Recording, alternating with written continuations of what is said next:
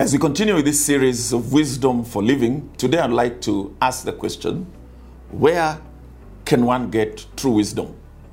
My name is Jotham Munene, and you are getting me on Sitam Church Online. Welcome.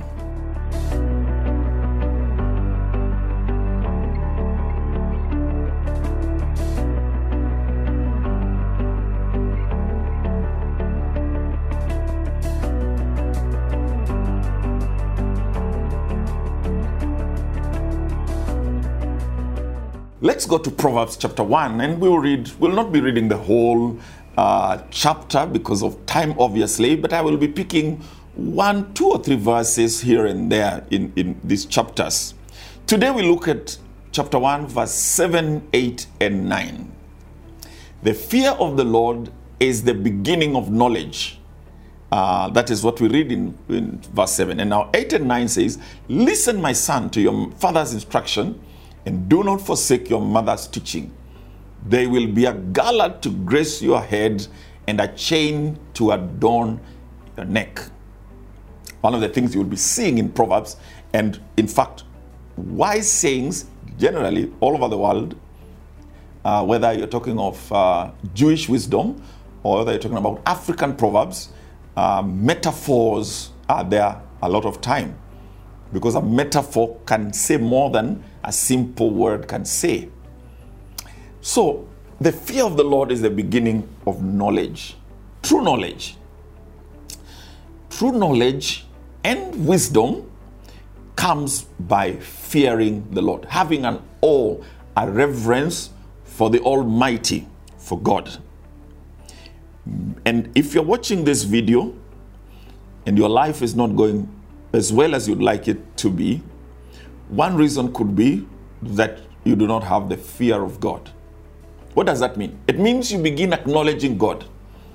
It means that you need to begin praying.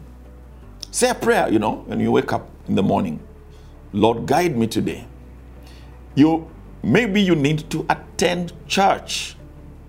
When were you last time in church? Because just the act of going to church alone means that you acknowledge God. You, you respect that there is God. And that is how true knowledge that works begins to develop. Of course, watch CITAM Church Online. It gives you a fear of it's part of the fear of God. Another way that shows that you're fearing God is where you are careful about the things of God. If you hear people discussing negative things about Christianity, negative things about servants of God, you would be wise to stay away from such discussion. I'm not saying that some servants of God don't go wrong. They do, and we need to hold them to account.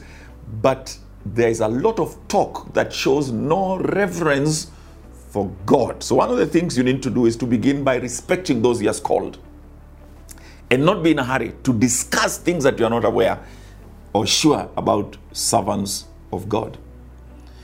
When you succeed in your business, when you make a good sale, appreciate God.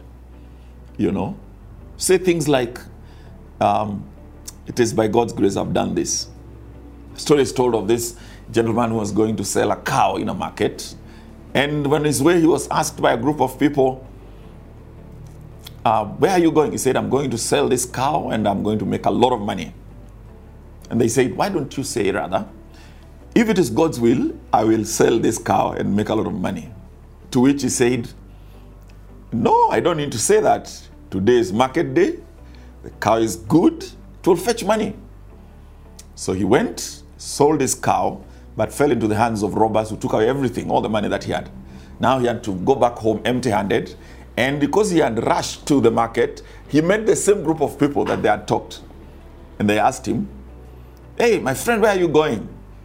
And he replied, If God wills, I'm going home. now, you need to be a person who can say, God willing. That is the fear of God. Just the acknowledgement that you do not uh, keep yourself, that you did not create yourself gives you that fear of God and is a beginning of knowledge and understanding. When I say knowledge, understanding, and wisdom, these are the things that make you uh, successful, but they are the things that make you the kind of person who attracts favor and blessings. Then it says that you are to listen to your father and your mother. That if you do that, it's like you have a gallard of grace.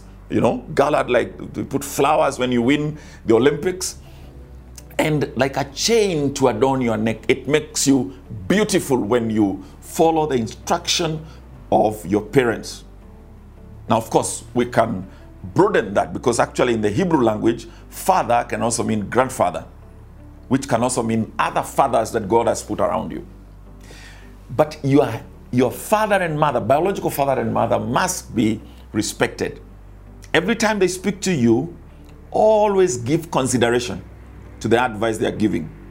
If you are not a person, you don't have to do everything they tell you, but you at least should consider because they have been the, through the path you are trying to go, my friend. So there are three individuals that you need to listen to as you aspire to be a wise person. And you know, we are following the wisdom of Solomon, which was given directly by God. Three people. One is the Lord. We say we fear the Lord. Number two, your father. You know, listen to your father. Number three, your mother. Here there is no gender bias, there is no superiority here. Father, mother, are all channels through which God uses to give you wisdom. Why is father and mother so relevant? It's because they're the people who understand your context more than the books you are reading in school. The book you are reading maybe was written by somebody in another country, but your father and mother have walked exactly the same path you have gone.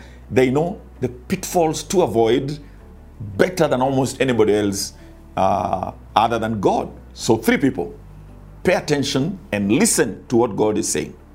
Listen to what your father says and to what your mother says. And you're on your way of becoming a wise individual. May the Lord bless you.